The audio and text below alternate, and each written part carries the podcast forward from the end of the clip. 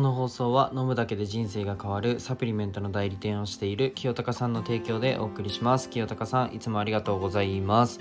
えー、おはようございます。世界一の医療施設を作ることを目的に事業をいくつかやりつつ看護師もやってるひじりです。えっ、と僕のラジオは1.2倍速で聞くのをおすすめしてます。じゃあ、えっと、今日のテーマなんですけど、まあ、今日はね、えー、合理的なアウシュビッツ。まあ、今日はね、あの、合理的、合理性が求めた闇というね、わけわからんテーマで 話していきたいと思います。まあね、なんでこんな話するかっていうと、昨日ちょっと、うんと、まあ、看護師をやってて感じたことと、まあ、昨日の個人的な勉強の一環として、ドイツのね、ヒトラーが行ってきた運動についてちょっと勉強してたんですよ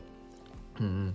あの自分のこの勉強する上で自分のルールとしてアウシュビッツで起きたことを否定的に捉えないというマイルールを作った上で見ていました。まあ、なんでこんあの、ま、そんなマイルールを設けたのかっていうと、まあ、どうしても、うん、批判的に捉えちゃうんですよね。まあ人がたくさん亡くなったから、まあいけないことだよね。まあいけないことですよ。いけないことだけど、いけないことだよねで落ち終わるのがもう目に見えたので、なんか、うん、それだとあんまり意味ないなと思って、うん、まあ僕は一日の中で自分の興味のあることを1時間だけ勉強するっていうマイルールを、えー、それもマイルールですね。なんか作ってるんですけど、昨日はちょっと、うん、でもヒトラーってすごいじゃないですか、普通に。いや、すごいって、なんかすごいって言ったらダメですよ、絶対。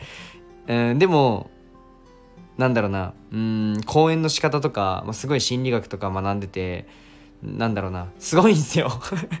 まあ影響力を持った、国の一国の影響力を持ったっていうことは、うん、まあ自分たちはできますかって言われたら難しいじゃないですか。うん、まあそんな人の、うんと、を、まあ、学びとして吸収するっていうのも一つの形だと思ったので、僕は昨日勉強してたんですよね。うん、で、アウシュビッツでの出来事を、まあ起き事を否定的に捉えないっていうルールで、えー、まあ勉強してたら、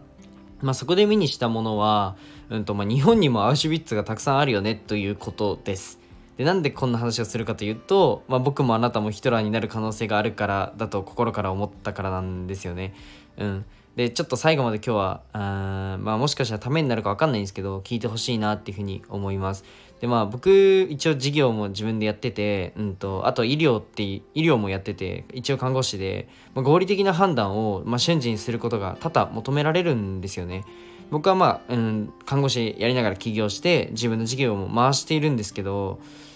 それが本当に体に染み入っちゃうんですよね、まあ、合理的とか科学的とか、まあ、これがないと、まあ、進まないっていうのも事実、まあ、実感としてあるんですよ、まあ、でも、まあ、アウシュビッツでの出来事は、まあ、ドイツを前進させるという意味では合理的な判断から生まれてるんですよねこのラジオを聴いてくれてる皆さんは、まあ、日本人ですよね、ほとんどが。てか、ほとんどがっていうか日本人しかいないと思うんですけど、日本のことで想像してみてください。まあ、今って、もう日本列島の形をした老人ホームですよね、正直。うん。まあ、一人の、まあ、今の、例えば、うん、まあ、働ける人が、まあ、二人の高齢者を支えてるわけで、あの経済面から言うと、まあ、1人当たりの生産性 GDP っていうのがめちゃくちゃ落ちてるんですよ。うん、なのに税率は上がってるじゃないですか。でも、6年間連続議員の年収上がってるんですよ。もう闇しかないですよね。っていう国の一員だと思うんですよね。残念ながら。まあでも、日本は正直、めちゃくちゃ恵まれてると思うんですよ。環境面でも。まあ、別にお仕事もいっぱいあるし。恵まれてると思うんですけど、まあそういった、まあ、側面では闇が見えるじゃないですか。じゃあ、えっと、この日本を変えたいとか、国を変えたいと本気で今、もう一瞬でいいんで思ってください。はい。じゃあ今思ってくれたと思うので まあその今思ってくれた感情なんですよねドイツでもドイツでもこの国を前進させたいと立ち上がったのが、まあ、ヒトラーなわけですが、まあ、アウシュビッツでは線路の上で、えー、働ける人が右働けない人が左みたいな感じで、えー、働けない人は殺して働ける人は働かせるっていう、まあ、これは有名な話ですよね。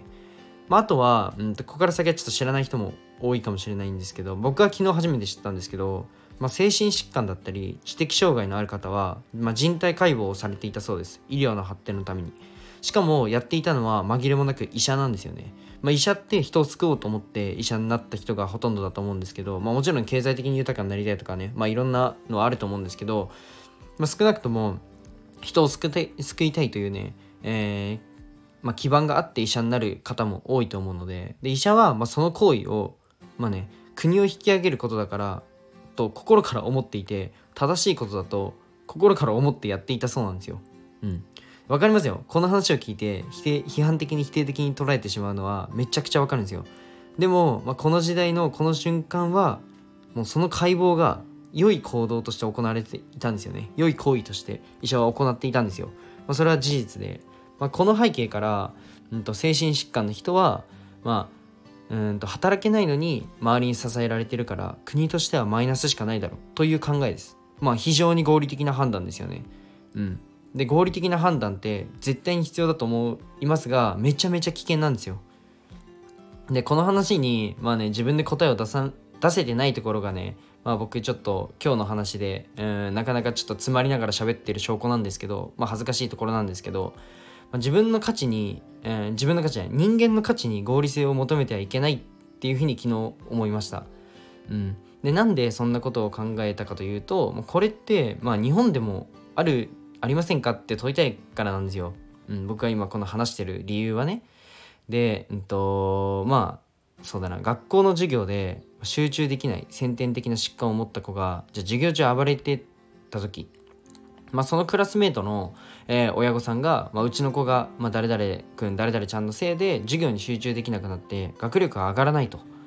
という、まあ、我が子の学力を懸念して合理的に反発したことで、えー、生じた結果として今特別支援学級の普及がめっちゃ広がってるんですよ。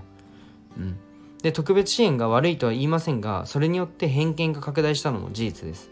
はい、で、まあ、これって、えー、大きい小さいはさておきアウシュビッツの出来事と何か変わりありますかねって僕は問いたくて僕は大差ないと思ってて、まあ、こんなことが世界中に、まあ、あるしなくせないと思ってます。うん、で誰でも、まあ、正義だと思って、まあ、合理的に判断した先に犠牲を生んでいる可能性があるっていうことで、まあ、僕もあなたもアウシュビッツをやってしまう可能性ってあるんですよね。って本気で思ったんですよ昨日。うん。でまあ一度ね自分のまあ、行動まあさすがにね今からじゃああなたアウシュビッツやります。人殺しますかそういう話じゃないんですけどそういう話じゃないです。でも、まあ、一度ね自分の行動を行動だったり普段の日常を振り返る、まあ、いい機会になったので、まあ、ぜひねヒトラーの本でも動画でもちょっと見てみてください。めちゃくちゃ勉強になりました自分は。自分も看護を提供しててまちょっとね反省うんまあ投げにするしたりすることは、まあ、正直ないとは思ってるんですけどまあなんか自分は正しいと思ってても誰かを傷つけてしまったりすることって多分あると思うので